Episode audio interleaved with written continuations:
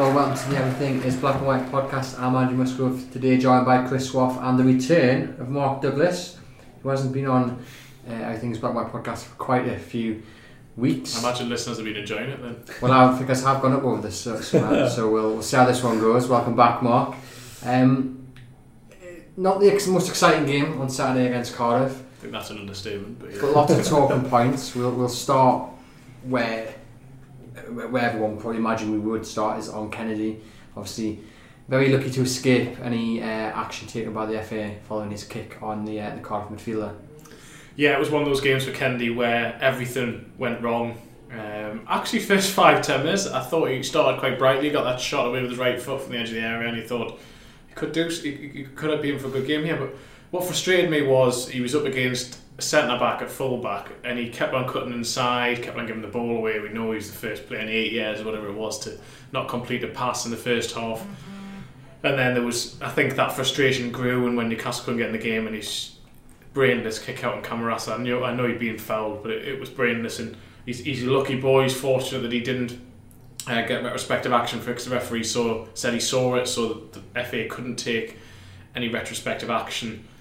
Anyway, he would only have missed really because he can't play this weekend anyway against Chelsea, which would have counted towards his, his ban, even though he's uh, not available because it's against his parent club. He wouldn't then have played against Nottingham Forest, and then he would really have only missed the Man City game. So he isn't missing too many matches, but it's good that he hasn't got that disciplinary record against him. And maybe it's it's good for him to have next weekend out of the spotlight because obviously there's the penalty miss at the end, which credit to him because he stood up and said he wanted the ball, he demanded to take it, which I think is a positive for him. That's what he does so well in this team. He is the, the player who demands possession and shows confidence and self belief on the ball. But Saturday just wasn't a good afternoon for him at all, and I think that it, it, although Newcastle will miss him to a large degree on Sunday, I think maybe he just needs a week or two to recharge the batteries and just reflect going forward to that Man City game. And it's not the first time that Kenny has, has kicked out. There was a few instances last season at Newcastle where he was quite lucky to escape either a red card or you know action afterwards. Shelvey used to be in the same boat. He's controlled that now. He's on Football Focus talking about how he's seen a psychologist and I don't think he's been booked since his send off against Everton. Do you think Kenedy needs to follow the same approach, or is Kenedy just a, a flair player and that is just part of his game and will take the bad with, with the good? Well, I think the reason that Kenedy's at Newcastle rather than at Chelsea is because of that side of his game that he, he doesn't, you know, we've already seen last season when he was in China and he tweeted what he did. Maybe emotionally, um, you know, he needs to mature a little bit. He needs to be a bit more professional. Um, I think on the pitch, I think off the pitch, he's been absolutely fantastic by all accounts, hasn't he? I think Rafa will tell you that he's really focused. He's uh, he's got his head down. You know, I, I, I don't really buy this idea that when some people talk about you can't take the edge off a player, um, you take the edge off a player. Sorry, if he, if he gets rid of that element. I mean, it's just reckless, isn't it? And you know, he really did endanger his team going down to 10 men. Would have been a big problem at Cardiff as you saw. He already had Hayden going off and it did affect the game. Probably a positive way for Newcastle ironically. Um, but I, I think he has to he has to rectify that part because he won't fulfill the other side of it. And, and that's been the problem with Shelvey. I mean Shelvey didn't go to the World Cup solely because of that side of the game and it takes a lot to live it to live that reputation down. And I think the problem for Kenedy is that he will. A lot of people will not have seen much of what he did last season, but they'll have seen that on Saturday because it was the first game of the weekend. A lot of people watch it. I saw um, a lot of Chelsea fans tweeting that you know we don't want him back, we don't want him back, and he wouldn't be able to do it. So he needs. If he wants, he's probably good enough to play at Champions League level. You know, go into a team, one of the leading teams in Europe in terms of his talent and ability and his bravery on the ball. But that other side of it is going to hold him back you know, I actually think it may not be the worst thing for Newcastle that he has had a bit of a reminder early on in the season because he's probably a player who needs to be kept on his toes a little bit. And I wonder whether he was really good in the first game. People forget that. But maybe this was a little bit like, oh, well, it's Cardiff. You know, the first game was against Spurs, it was on TV, the stage was there for him. You know, maybe he he went into the Cardiff game, and maybe the few of them actually went into the Cardiff game underestimating Cardiff a little bit. I think Kenedy did he thought, well, I can do my tricks, I can do my little bits, bits and pieces against this team because we're a championship team. Actually, you know, you have to be focused for 100% of the time in the Premier League because you, you know you'll get you'll get your backside handed to you. That's what Newcastle did to other teams last season. Um, and you know, if they don't heed that message this season, then the same thing will happen to them this year. They should have won that game on Saturday. You know, that is a massive missed two points for Newcastle United, um, and it may be in the course of the first six or seven games that they come back. It that would have taken so much pressure off them to win that game.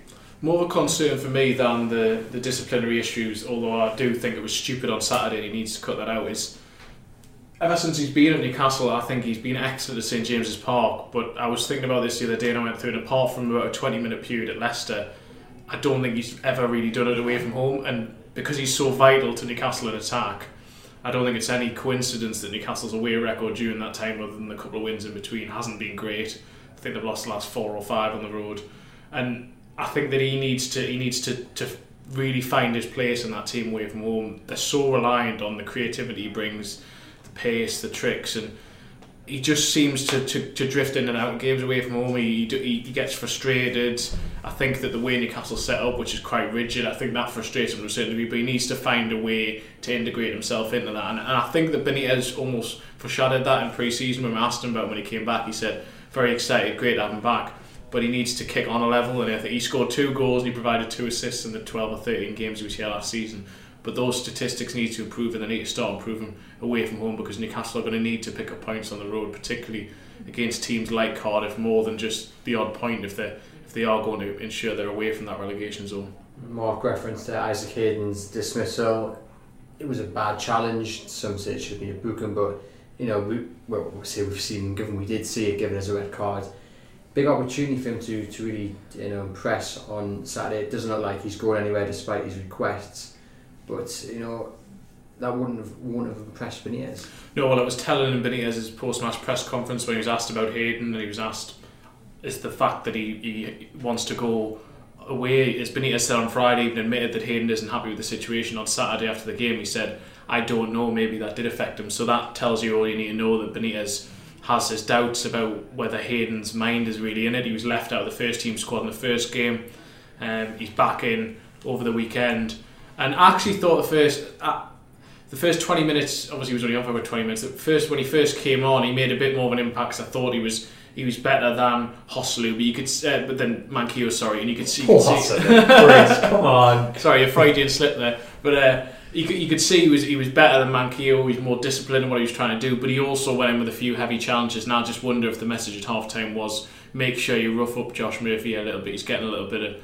Uh, on top of us here, and I'm, I just wonder if he took that a little bit too far. I don't think it was an awful challenge, but it was a silly one, and it was a one that you can't argue by the letter of the law. It was a red card. Harry Arter should have gone later on. Kenedy should have been sent off in the first half, and I think that all that was the first, the Kenedy incident was probably playing the referee's mind, and I don't think you can really argue with the fact it was a red card. I feel a bit for Hayden though, because uh, although you know it, he's a professional footballer, so you should expect professional footballers to be able to come on and play in any position. He's not a right back. No, you know, Newcastle United have fullbacks who weren't in the matchday squad. I mean, Jamie Sterry played last night. You know, Achraf Lazaar's missing in action.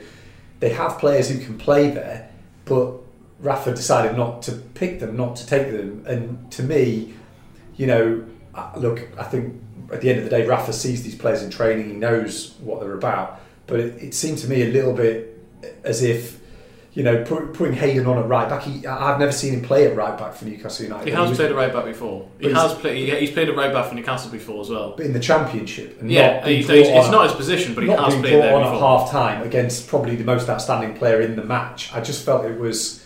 I understand what you're saying about you know he has played there before, but it's not his position. Um, you know they've got specialist right backs, but they don't seem to want to play them. And I felt a bit for Hayden because it was it's difficult coming on in that in that in that kind of environment. You know, the, Manquillo was torn apart the whole game. You know, he, they were obviously they'd obviously targeted the right side of Newcastle's defence as the weakness, and it just struck me as like for somebody who normally is tactically absolutely flawless, that I think Rafa got that one wrong, and it felt like, you know, were they.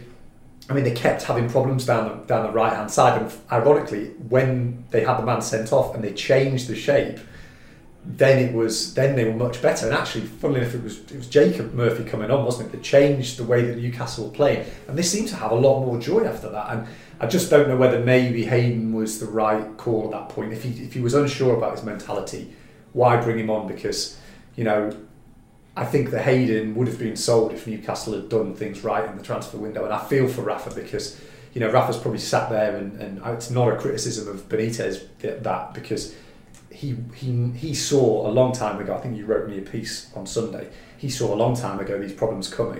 You know, this is a guy, Rafa, who still remembers the very first game that he managed where he was told the wrong amount of substitutes that he could have at Real Madrid B, wasn't it? And, and, and he still remembers that he still thinks that that's why they drew the game rather than won it he will be sitting there thinking, well, I told them, I told the hierarchy that we need these fullbacks, we need the academy to be sorted out so that I might have a player who I could promote on. So it is a longer term problem, but I do think that Hayden, you know, they had a big problem right on the right side on Saturday, and the, the decision to bring Hayden on exacerbated it because they just he just didn't look.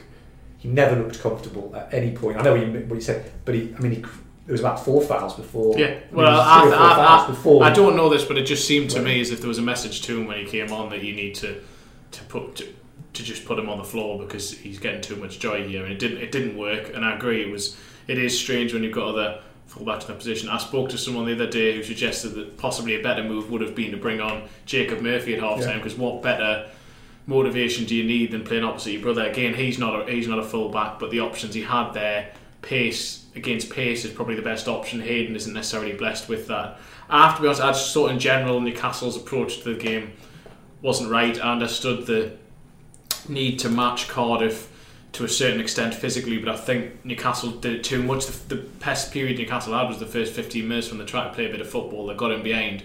After that, they got dragged into what was essentially a, a, a scrap, long balls. They kept on just pumping the ball forward to no one or towards Joselu and Perez and I just saw that it was a little bit too negative. I thought that the and the, the red card didn't help because I think he maybe would have changed in the last 20 25 minutes and he couldn't obviously bring on Rondon. He brought on Muto to give them a bit, bit of pace. Um, but I just thought the approach wasn't quite right, and I, I think I think you'll see a, a, changed approach on Sunday against Chelsea. Why isn't Jamie Sterry getting no, why wasn't Jamie Sterry brought in, do you think, on Saturday? It was just Benitez hasn't seen enough from him in, in training or Well, I mean, I asked him about Jamie Sterry on Friday because of the fact that DeAndre Yedlin, although he was is probably going to be fit for this weekend, could have been out for a long period. Could Jamie Sterry now not go on loan? Because Benitez said the week before, and he said no. Sterry will still go on loan. Uh, Rolando Aarons still needs to go on loan as well. It, it is a strange one because Sterry himself you were at the game uh, last night for the under 23s. By all accounts, you say brilliant, and it seems a lot of people thought the same. He said in an interview with the club's website that he wants a chance. He felt disappointed he wasn't in the squad for Cardiff. Just seems Rafa doesn't quite fancy him or doesn't quite trust him yet and thinks he needs more first team football. I think it's quite a strange decision because I think the fact that he is a natural fullback, even if it is there as cover, the the opposite end, you could argue he's at he's 22 now. He needs to be playing football regularly somewhere else. But the fact that they are so, so short, I don't see why you wouldn't necessarily keep until January. Is it another case that when Benitez doesn't fancy someone, we've seen it before with Mitrovic, we've seen it with Lazaar, that it takes a lot for you to change Benitez's mind for him to say, right, you can change his mind. In. I don't think you can change his mind. Like I've not seen him. I've not seen one player prove him prove him wrong. I mean, he just makes that decision. He's a very, very um, hard man. Actually, you know, he's a lo- he's a lovely guy. You know, and, and really engaging company. And and you know, we've seen the kind of you know the, the romantic side of him, if you will, that, that you know the, what he thinks about the Newcastle projects and stuff. But I can't think of a player who's changed his mind. Can you? No, I can't think of someone. He's, he's ruthless when he say he.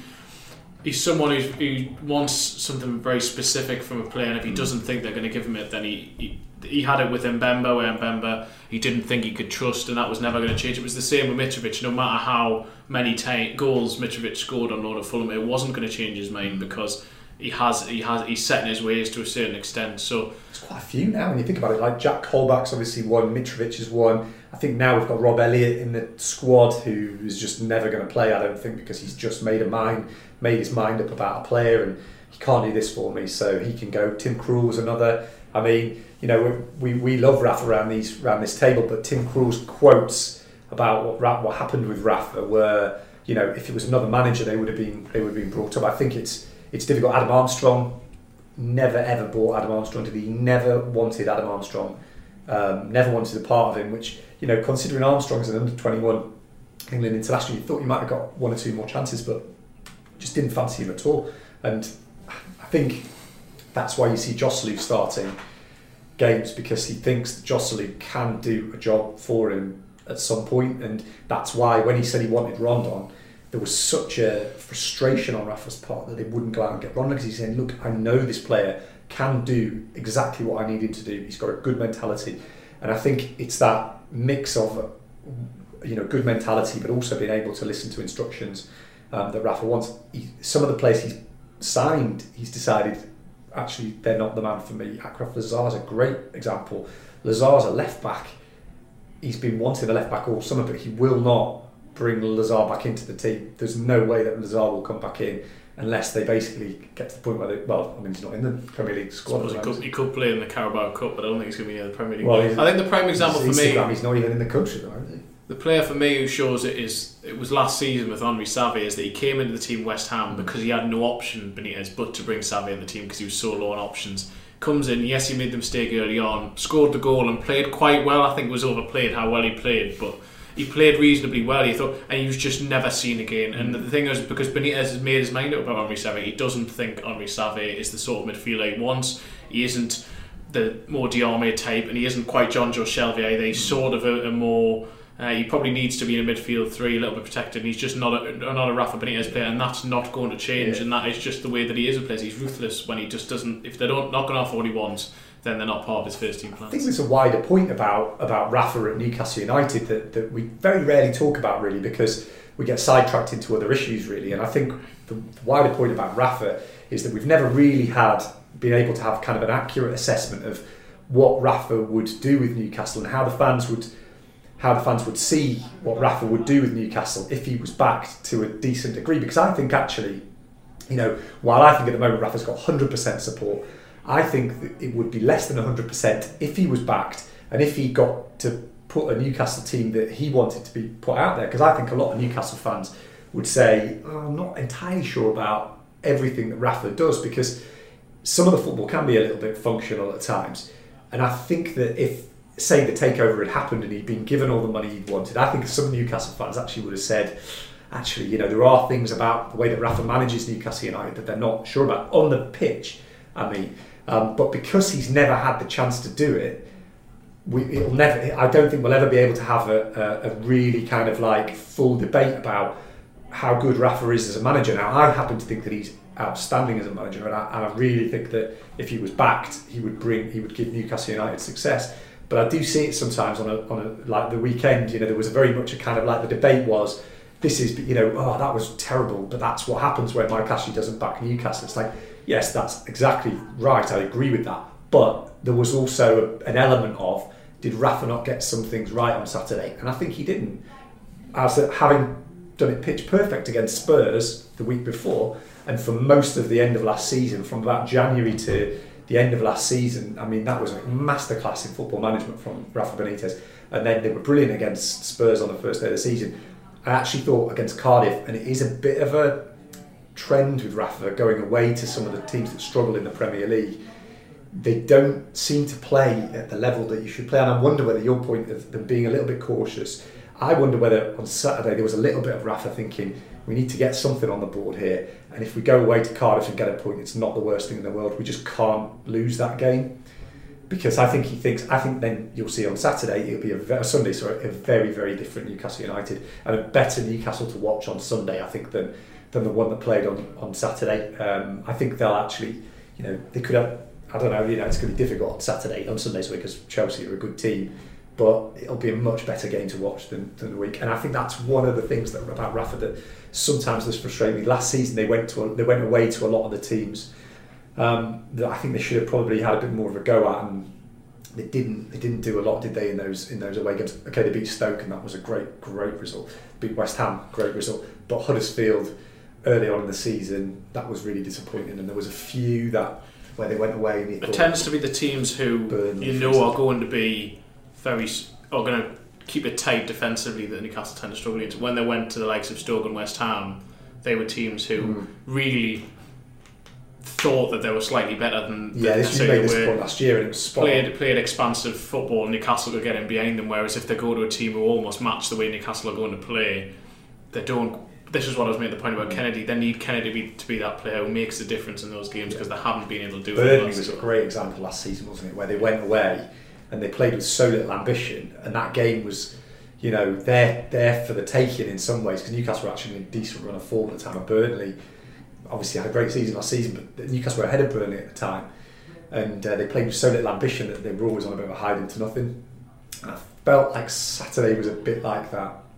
They just didn't play with quite enough ambition for good the good players that they have. You know, they do. Okay, they're never going to compete with really great teams, and we watched Liverpool last last night. You know, they've got an array of really good players, um, but Cardiff don't, and Newcastle could have probably. I mean, you saw in the last ten minutes, they they outplayed Cardiff when they got the ball on the floor and started playing through them. And Cardiff started to to, to, to get really nervous, and they and you know Cardiff. I don't think.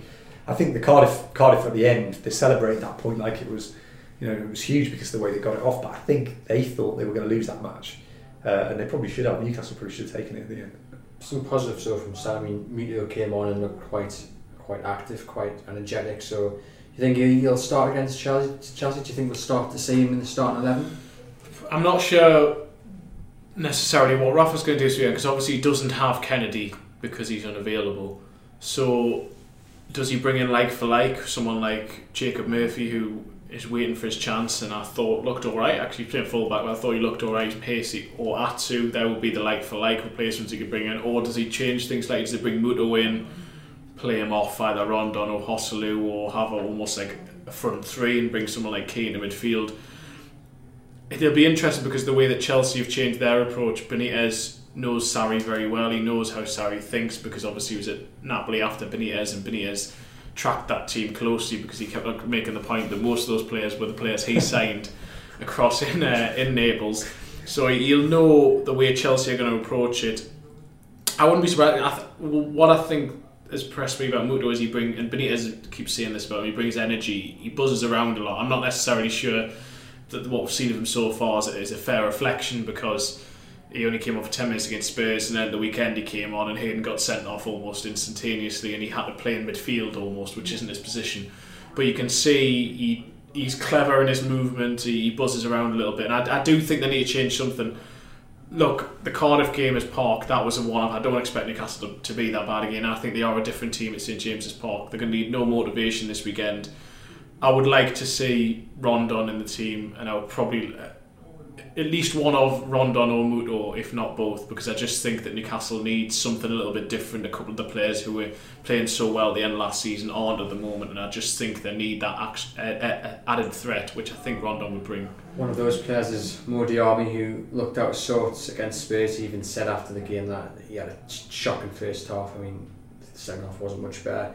Against Cardiff again, he didn't look like the Mo Diamé of the last six months of last season. He's probably going to start, we imagine, against Chelsea on Saturday. Benitez doesn't want to, to rip the team apart that quickly, but he, he needs to. We need to see the, the Diamé of old, so to speak. Yeah, I think um, the, the question mark is, isn't it, which is the real Mo Diamé? Is it the first six months of last season or is it the last six months? I suspect the truth is somewhere in between. And, um, you know, the problem with the problem that you've got with the army is if you take him out of the team, you lose that physicality. And while he wasn't brilliant on Saturday, um, and I pointed that out on Twitter, and somebody somebody made a I can't remember exactly who it was, but somebody replied and said actually when they went down to ten men, he was giving the ball away, but his physicality and the, and the way that he played was actually key to Newcastle sort of staying in that game. And he and he is, you know, he does have. I think the one thing you'd say about the army is that he doesn't, you know, he, he adds that sort of protective um, presence for Newcastle a little bit more, and I, I, I think he'll I think he'll stay in the team. I think can we expect him to reach the levels that he did at the end of last season? I think that's unrealistic for him to play at that level consistently because I don't think he's that good. Um, but he's in the team to give Shelvey a bit of support, isn't he, as well? And so if Shelvey's playing well, I thought Shelvey played well on Saturday. Um, I got hammered for saying that by, by some people. I thought he played well on Saturday. I thought he played well for the first 20 25 minutes. I, I just thought there was. And I, thought he did in the last 20 25. I thought there was a period in the middle where he lost his way a little bit, but Newcastle lost the way. There was just. he wasn't there. He, he- the frustration was he started dropping deep and then trying to ping those Hollywood passes. And when he kept it simple, when he was playing it along the floor, I thought he was very effective. And that's what I, I think he is getting better at that. I think he is improving. I just think that the the chemistry just wasn't right on Saturday for whatever reason. The approach, I don't, mentally or the tactical approach, I don't know exactly what it was, but it didn't quite work. I think it's different. It'll be different at St James's Park. I don't think they'll approach the game like that. I don't think they'll go gung ho at Chelsea, but I think that. Benitez will have seen what everyone else has seen from Chelsea on Saturday, which is an attack that can be destructive. But Arsenal could have scored four or five in the first half. There are places you can exploit. Benitez knows some of those players quite well from his time at Chelsea, and there's still some players there.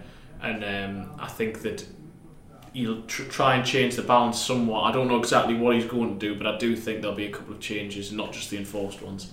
Yeah, Newcastle got a good record against Chelsea at St James's Park. They've not they've not been beaten by them since 2011. I was looking earlier today. That's start of the week. Um, but they're actually, I think, my one worry is that um, Eden Hazard's probably going to be back in the team, isn't he? And, and I mean, he is just such a, I mean, probably top five footballer in the in the world at the moment in terms of his his ability.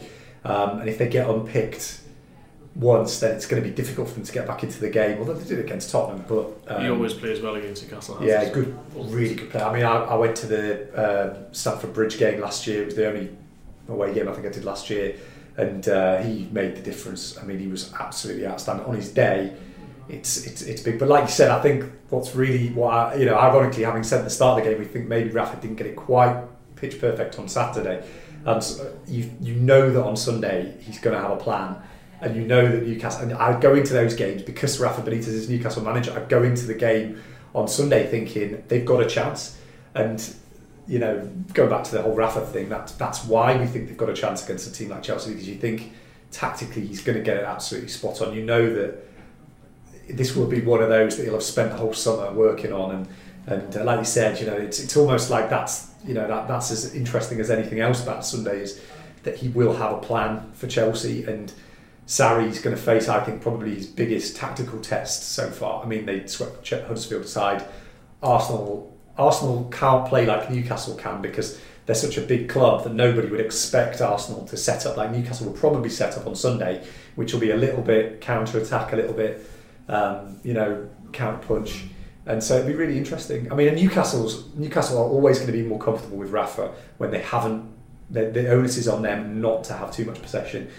Saturday was always going to be a problem. I mean, Cardiff went up last season with 59% possession on average across the season.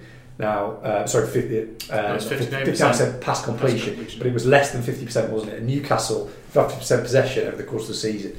Newcastle are never very good when they have over 50% of possession. If you look at the the stats, they're generally really good when they haven't got much of the possession but they can but they, they use that possession really well. And Saturday was always going to be a problem because they just they almost had too much of the ball in some ways. Cardiff were just Cardiff you know when they had the ball they were doing stuff with it. When Newcastle had the ball they did, it was almost like they didn't know what to do with it.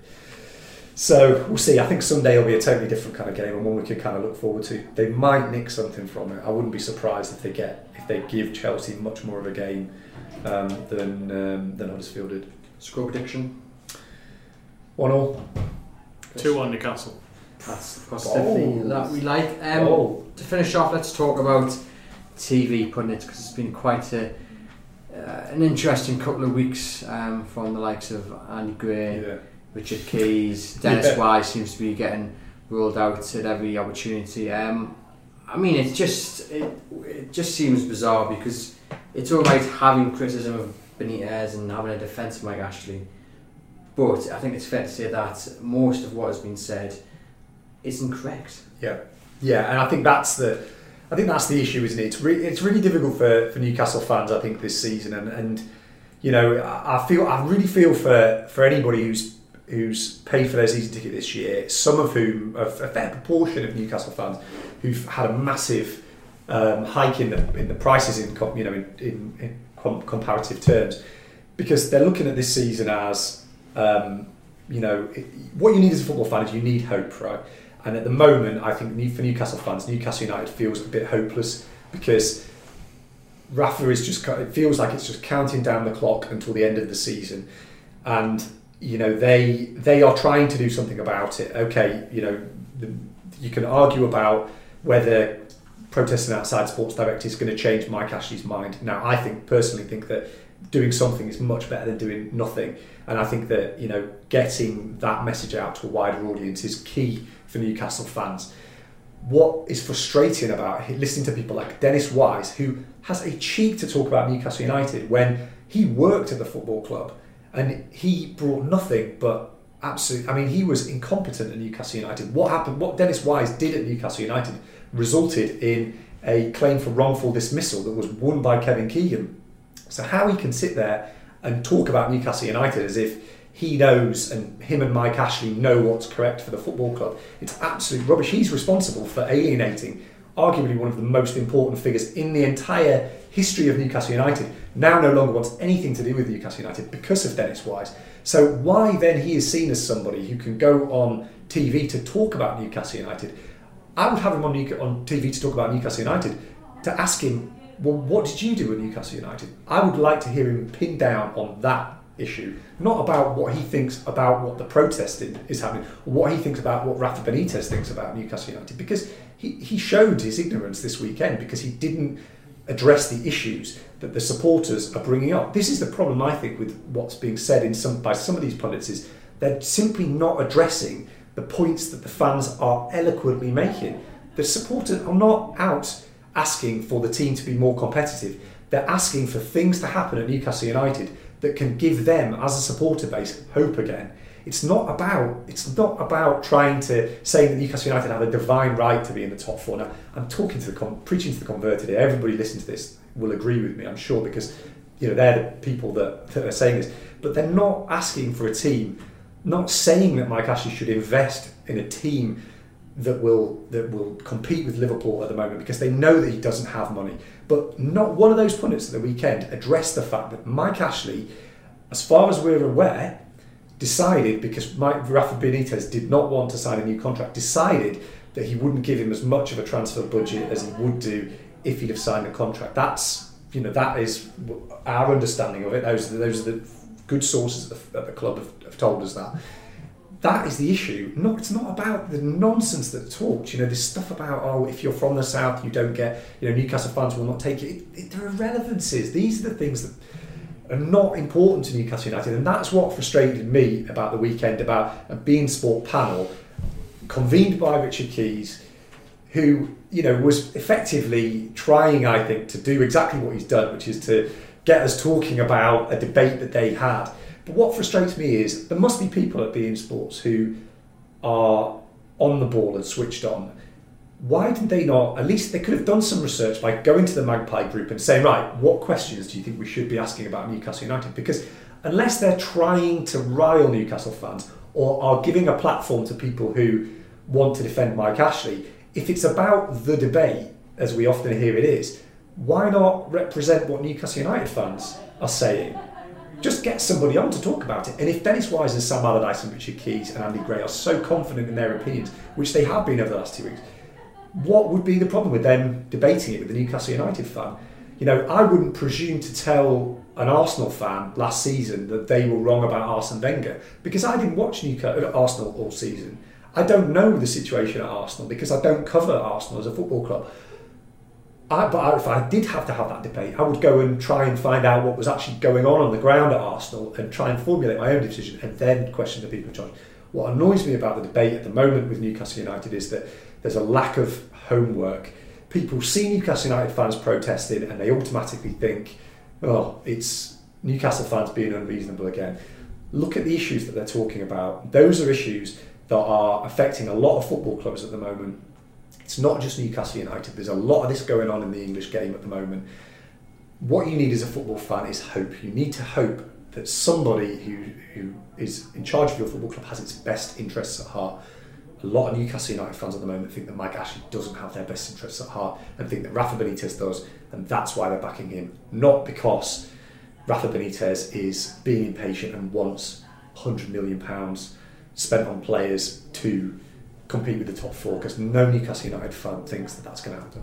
And the other side, Jim Carragher, you know, speaks very uh, well about Rafa Benitez. Alan Shearer also very critical of Mike Ashley. So it does work both ways. And what have you made of the pundits' uh, comments over the last week, Chris? Uh, well, I agree with every point that that Doug that uh, Mark's made. The only thing I would say is that I don't think people can get hysterical every time this happens because it's going to happen and it's just going to keep happening more if Newcastle fans rightly are questioning what is being said. It'll just make them. It almost seemed to me on Saturday as if it was set up because of the fact that last week uh, Richard Keys and Andy Gray had said similar things Dennis Wise had earlier in the summer that they knew if they got the, the three of them together plus Sam Allardyce that it was going to get a reaction from Newcastle fans because they're rightly questioning what's being said. But if you just react like that every time, I think that almost goes away from the issues actually at the football club and what the Newcastle fans can focus on actually trying to make a difference doing. Sky Sports, beIN Sports, whoever need to get people watching their program. They need to get people talking about them, and they and it's got a reaction, albeit a negative one, from Newcastle fans. Newcastle fans, if they really do want, and as I, as I know they do, remove Mike Ashley and get him to, to sell up, I think they need to focus their attentions elsewhere. It just seems to me to be a lot of noise. Because then we get the likes of Jamie Carragher, who does seem to understand the situation, and then we're all praising him. It's like, yeah, but that's great, but it still isn't. Even Jamie Carragher saying that, public voicing that on air, isn't going to change the situation that is at Newcastle United. I just think that the, the it, the football has almost been forgotten in the last couple of weeks for me, and I think that we just need to get back to, to that and just focus. The transfer window is closed. As far as we're aware, Mike Ashley is not close to selling the football club. So, the, what the Magpie Group are doing, what other people are doing in that regard, I think is is the way to go forward. If Newcastle fans want to do that, I wouldn't tell any Newcastle fan to protest if they don't want to.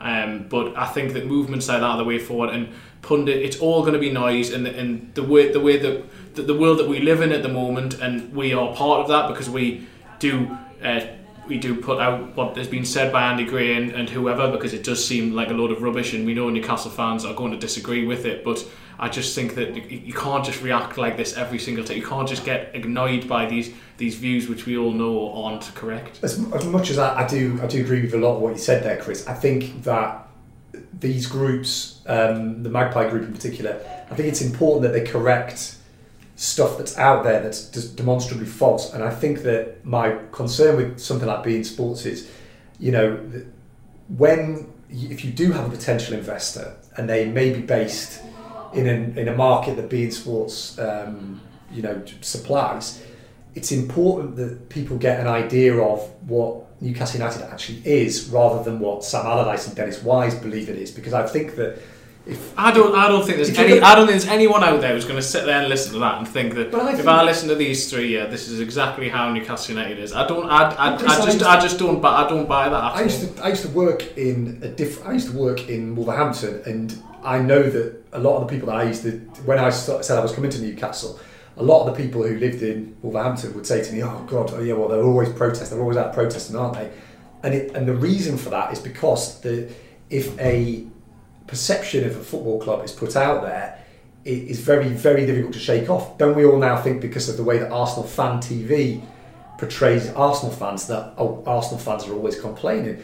That's not the case. And I think that Newcastle fans need to, if they're going to sell it, if they're going to sell the football club, they need to show that they need, they need to be aware of what they need to be aware of the perception of it and, and correct that perception. Which is why I thought stuff like Wor Flags and Gallowgate flags, as it was, was such an important thing at the football club because they showed what the football club could be. And that's why Rafa's so important because he's a credible football figure who's there, who gets the potential of Newcastle United. And he's the first person under Mike Ashley for a long time who's come in and said, I know what this football club can be. And then you've got people like Wise and Allardyce and Peter Reid as well, suggesting that the reason that, this, that the protests are happening is because Rafa has kicked off because he doesn't get what he needs. And that, I think, I understand what you mean. Look, no, we're all we're all paying their we're all pl- playing the, to their tune, aren't we? We're all dancing to their tune because we're talking about it now.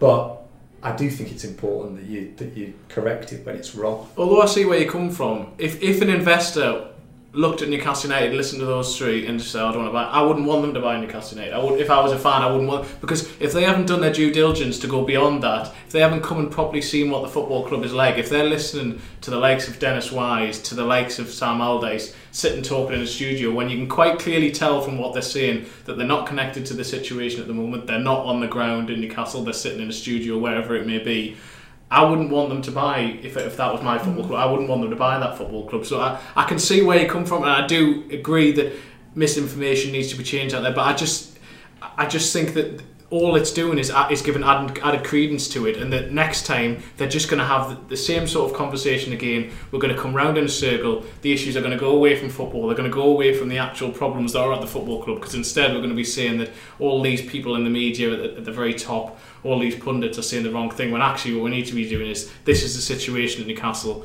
This is what we need to address. They can say what they want, and we need to focus on sorting that out. I do think. Sorry, I don't, don't want to go down sidetrack too much, but I do think that that we know that from our perspective in this building, that we know that the the kind of when supporters get organised and start to make valid points, we we you know I think it's different for us in a way because we listen to supporters anyway, even when it wasn't. But we know, but I know that your editorial line can change based on if supporters get if supporters uh, come up with a very credible movement and it it um, behaves in the way that the Magpie Group is doing, which is trying to be. But the Magpie Group wasn't formed to be against Dennis Wise. No, no, no, that, but- I no, think that's a sidetrack from it. I think it's I understand. to- I, I thought the movement initially, and I'm not saying that. Sorry, I'm not saying the Magpie Group has been sidetracked. I'm saying that that, that becomes the risk that could come along the line. Yeah, but you can but you can you can apply enough pressure to media organisations to change the editorial line, or at least get them to consider another opinion. That and I think that is. No, I agree. There, there should be more important. balance, but at the same time, you, that I don't think it's going to change. do you guys think that? It annoys Mike Ashley. It annoys Mike Ashley when, when, Well- when it's when it's portrayed on a sorry like This, that. this was the next question. Some people suggesting that over the last month, Mike Ashley has got a bit rattled. This is why we're seeing the likes of Dennis Wise appear a bit more on television. Do you, I mean, do you guys agree with that, or do you think it's just all kind of coincidental and it's all just it is it is what it is?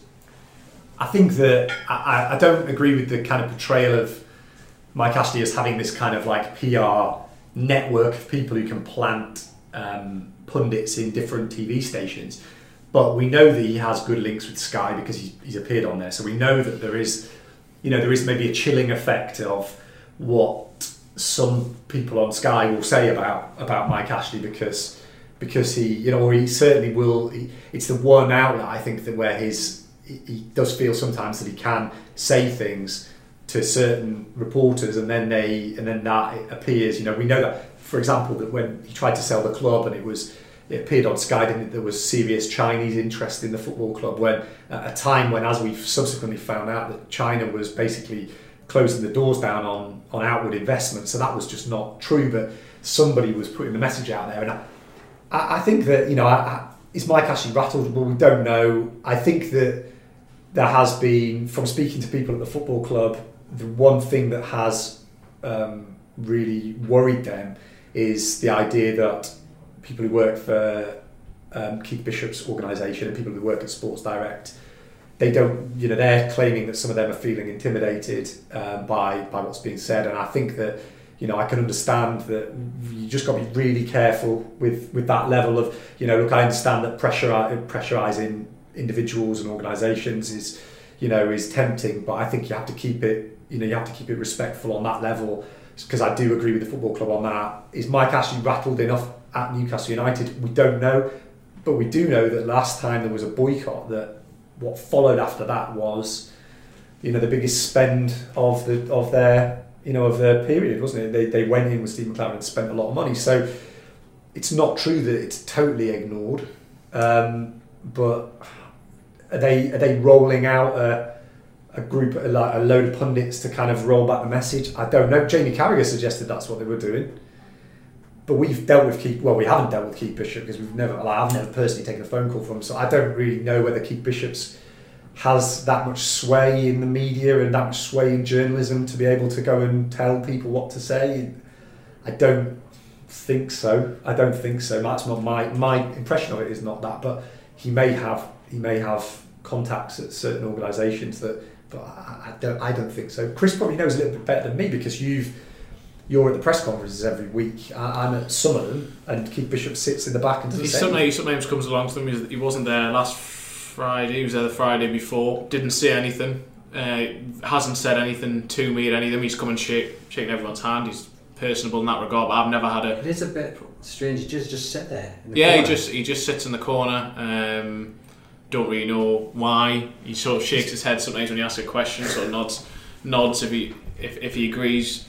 which is very rarely, but usually shakes his head when, when you're asking a question or making a point. Um, I've never taken a phone call from him. I don't have any sort of relationship like that with him.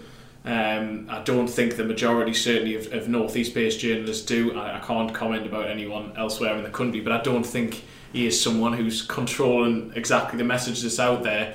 Um, I think Mike actually does have influence to a certain degree on, on things like that because um, the only thing that does annoy him is really national coverage. Yeah. We can we could write whatever we wanted. There'll be certain things that would annoy him, but in general, he just doesn't. He's not up here. He doesn't focus on the local media. But I know for a fact that when the accounts came out um, belatedly in June, uh, that he was annoyed because he didn't think there was enough coverage in the national papers, and he didn't think that there was enough acknowledgement in his view that he had put money in to bring Newcastle back up. Of course, Uh, the petition also seemed to get The on Yeah, petitions. and what was interesting about that was where did the reply letter?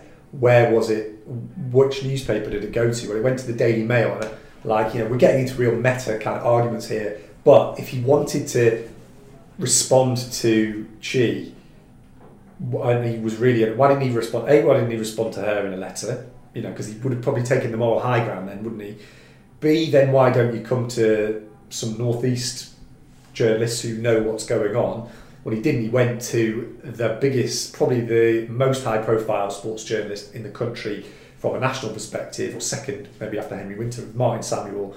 And that was a very much, I think, a, a great example of what Mike Ashley's priority is in terms of media and in terms of PR is making sure that the national agenda is on his side, that he wins over enough of the people who aren't Newcastle United fans to say, to get them to think Newcastle United fans are unreasonable. I, I think that's my opinion, is what I think that sometimes it comes down to is going on to um, Sky Sports before this, you know, and doing that big 10 year interview, you know, and knowing that you're not going to get asked the questions that most Newcastle United fans are asking, um, at the really, you know, the ones that Newcastle United fans want to know things about Sports Direct and, and why certain things happen and why certain things haven't happened because they're just not on a national level. People aren't asking at a national level why aren't Sports Direct paying for advertising, you know, those kind of things. They're not asking those questions nationally. So I think that that's where I think sometimes the PR is aimed at is like we'll correct a few of the things. You know, look, a big problem for Newcastle United at the moment is that I think that the club think that some of the things that are said about what they do are incorrect and they think they're, they're false. But at the club level, rather than Ashley's level, they don't want to be seen to be knocking those things that Rafa says back because they, A, they don't want to annoy Rafa. They don't think they can win that battle. So I think that what tends to happen is that some of that stuff gets we don't get the Newcastle United perspective on it. When we did was the accounts was the last time that they spoke about what what happened, what they you know where the financial situation is, and, and, and it makes for a really difficult media. It makes for a very difficult uh, situation in terms of trying to get some truth, trying to find out what's actually happening. Because I think that there is some things that Mike Ashley, people who represent Mike Ashley in the media, so Dennis Wises and Sam Allardyces of this world, say that it's just totally disingenuous. But what we really need is the man himself to kind of set out a vision for Newcastle United and actually answer some questions. It'd be good if Lee Charnley could do it as well, but Lee Charnley can't answer all the questions. You know, I don't think Lee Charnley w- would lose anything by coming out and talking publicly because he, I think he said before, you know, that oh, I've, that he's given some of the opinion on what had happened. But the one question that I would like to know, I would really like to know, is why did the club not back Rafa more in the transfer market? What did it have something to do with the fact that he wouldn't sign the new contract? That's the one question I think that is the most important question at Newcastle United at the moment because it will tell us so much about what the club's about, and nobody's got close to answering that one. Well, you know, if Keith Bishop, if you're out there, mate, tell us. You know, we can we can, we don't have to we don't have to say it's we don't have to say it's Mike Ashley answering the question, but I would love to know what the thinking was behind that because that to me was one of the most ruinous decisions that Newcastle United have made in the last eleven years. Um, and that is those are the kind of questions that they should be answering. I mean, you were, you were talking there how it seems to only get annoyed on national level. You agree with what Mark's saying there about where his priorities lie?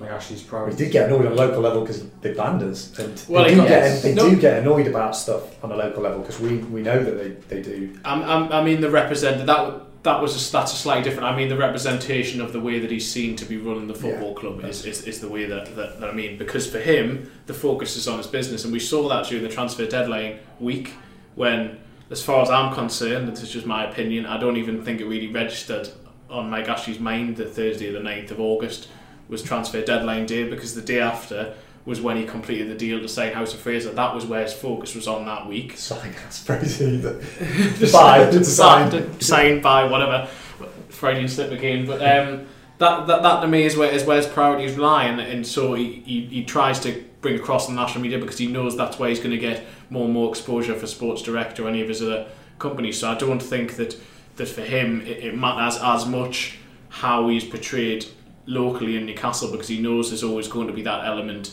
of fans who are never going to forgive him for the 11 years, the two relegations, countless other things that he's done incorrectly. Whereas on a national level, he wants to try and protect his image as much as he can, and that, that's where it bothers him. And that's why I see where this theory, conspiracy theory, almost comes around that, that he's planting Dennis Wise and everyone else elsewhere. And I know that they are feeding this this image as well, but I, I don't think it's quite at that level. Even though I do think he has an influence to a certain degree on certain areas. the presence of Keith Bishop at Newcastle United is because Keith Bishop spins for Mike Ashley. The club press office spin for Newcastle United, which is also they don't spin. Sorry, I don't think they do actually spin. They they represent Newcastle United. They field press inquiries. Keith Bishop represents Mike Ashley. Doesn't he says on his website he, he represents Newcastle United, but he represents Mike Ashley's Newcastle United. He represents. He wouldn't, you know, he says he represents Newcastle United, but he doesn't represent Rafa Benitez. He doesn't, you know, he doesn't. He's not trying to get across the idea that Rafa Benitez is right, and that's why I think it's always difficult to have, you know, a press officer there or sort of a PR man there who is solely employed. He's employed by Mike Ashley. Mike Ashley owns half of his company. It's uh, you know, it it means that there's always going to be this that suspicion around it because it's like, well, why do you need somebody in there if you're acting if you're acting on behalf if you want Newcastle United to be successful? Why do you need somebody in there spinning spinning on your behalf? And Keith Bishop's there been there for a long time. He was he started representing Newcastle United before Alan Pardew, or just around the time of Pard Pardew came in. I think that was his, it was even before then. I think so. He's been there a long time. It's, it's, you know, it, this isn't a new scenario with Keith Bishop. It's not new at all. Um, and you know, it'd be nice if he could. He should never become part of the story. I don't think if you're a, if you're a press if you're a, if you're working in PR, you should never become the story yourself. And he has become the story himself because a lot of Newcastle United fans would like some clarity in what Keith Bishop's role is because they see him in the the um, press seats, they see him in the in the sorry the seat the uh, boardroom seat. We know that he um, last season was it Chris? You might be able to tell, you might be able to totally correct me with this.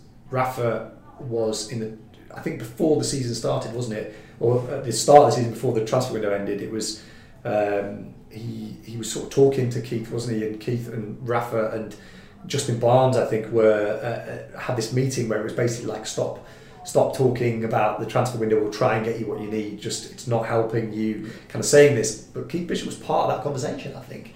Yeah, I think it was. So, you know, that's where like he's obviously got a fair amount of influence, and that's why a lot of Newcastle fans see him as as part of something that they need to kind of influence. You know, just do it in the right way and, and try and get answers from him in a different way. What I will say is there are people behind the scenes trying to get the communication lines back a little bit, and that is where you know when people kind of come onto us on Twitter sometimes and they say you're not saying this, you're not saying that, and I kind of sometimes want to just say, look, right, just park it. There are things that are trying, we're trying to, you know, because I think communication is the only way at the moment. Like Chris said, we're not close to selling the club, so we need to get some sort of an idea of like we need to try and get across to people, key people at the football club that look, fans will walk away if Rafa goes. Don't think that's an idle threat. It's not an idle threat. The football club will be in serious, serious decline if Rafa walks out because I don't see anybody out there who's going to take the job on, who's going to do as well for them. And you're almost trying to sort of trying to get the message across to people that this isn't a, another protest about Newcastle fans wanting to be in the top four. It is about trying to do the right thing for the, their football club. And, you know, there are people behind the scenes. I promise there are good people at Newcastle United who are trying to get that across to people high up. I, I, I promise you that's happening. And, and I know that there are people in the protest movement or the protest movement who are trying to source bidders for the football club as well. So it's not just about what is being out there and, and you know and people say to me like why don't the chronicle just go in two footed totally and write liars on the front page of mike ashley? Well a that's actionable. There's no you know we have to be legally sound on everything we do. But but point number two is that you know do you want us you know there are things at the time when we got banned there wasn't any hope at all. At the moment, there is there is the Rafa fact. There are other people that we know that are working within the football club who are trying to at least get the idea across to Mike Ashley that look, try and do something to get this man to sign a contract. So it's not the same situation as there is at other football clubs, and you know we want. My main thing at the moment is trying to get somebody at the football club to answer these questions that Newcastle United fans have, and all we can do by that is to try and work the channels that we know and try and emphasize to people that this is a constructive dialogue and the Magpie Group want a constructive dialogue. They want to start opening up the channels of dialogue. I don't think that Mike Ashley can ever preside over a successful Newcastle United. I don't know what the other that's what everybody else thinks about that, but I don't think he ever can. But in the meantime, just don't ruin it. And at the moment, we're heading to a path in the summer where it's going to get ruined. And it feels like, like Chris said earlier, this season we're already spent more time talking about pundits and takeover and transfers than we have about the football. And it feels like another season is going to get wasted talking about all of those things rather than the football. So we just need. I'd want to get it to a to a place where we can actually get some answers, and at least then we can have an idea of what Mike Ashley is actually doing. Is do they want Rafa to stay? I don't know. I think they did at one point, but I'm not sure so sure at the moment that they do. And just the final question, the question we will ask every week until we get an answer is: Do we know what Justin Barnes does yet? Uh, officially, no. I mean, we've said before that that we know he's he's a with a key influence uh, up above at Newcastle United. He is um, certainly was brought in around the time around the January 2017ish window. It was midway through Newcastle Championship season. It was around about that time that suddenly Rafa Benitez. Uh, the, the noise has changed in that window when he thought he was going to be backed and get the likes of Andros Townsend didn't happen.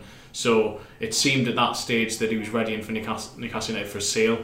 We know the club's still officially for sale, but it seems that Barnes, Barnes is still there, but I think his influence is not quite. He's not quite as direct and hands-on as he was before, but his position is still not being uh, disclosed by the club. He hasn't been officially recognised as, as a an employee, if he indeed is an employee, he might be like Keith Bishop and Mike Ashley employee. Consultancy, isn't it? I think he's cons- I think he's he's almost there as a consultant, he? Yeah. but who's paying? So Newcastle United presumably are paying him. Then. Well, We don't presumably we, we don't know, um, but uh, Rafa Benitez name checked him when we sat down with him in the summer. It was the first time he'd done it. He'd never mentioned him uh, in in terms of in a public press conference before, and he, he did mention. He said he sat down with with Mike Ashley, with Justin Barnes, and Malay Charnley, which tells you all you need to know about the influence Justin Barnes has. But in terms of are we any closer to, to maybe speaking to Justin Barnes or finding out exactly what his position is in an official capacity? No, I don't think we necessarily are. But we would very much like to, if he's listening to this and he would like to come and speak, then we would very much like to ask certain questions about what's going on in Newcastle and maybe he can give us some idea of the questions we've already highlighted before. Fingers crossed. Of course, that invite goes out to any of the, the pundits we mentioned there as well. Yeah. I'd, I, I mean, you know, you'd love to sit down with with Dennis Wise or Sam Allardyce or any anybody of that ilk, and uh, just you know say to them, right, well, here's the situation that, that we think of Newcastle United. What do you make of? Don't don't ask them the same questions about Newcastle United and expectancy of fans because they'll give the same answer. But ask them, well, you know, you say this about Mike Ashley, but, but this is the reality of what Mike Ashley's say. So I'd, we'd love to we'd love to to sort of correct things one way at a time. But there are a lot of people out there. Newcastle United fans should know that there. Are, I think there are a lot of people. I think there are a lot more people now than there was ten years ago when the Kevin Keegan thing um, blew up. I think there are a lot more people now who kind of would say themselves that they wouldn't want Mike Ashley to be their their owner. Um, whereas maybe ten years ago, it was, oh well, Mike Ashley's the, another victim of everything that goes on at Newcastle. Now I think people can see, and that's largely because Rafa's there. I think because people kind of give Rafa has credibility, doesn't he?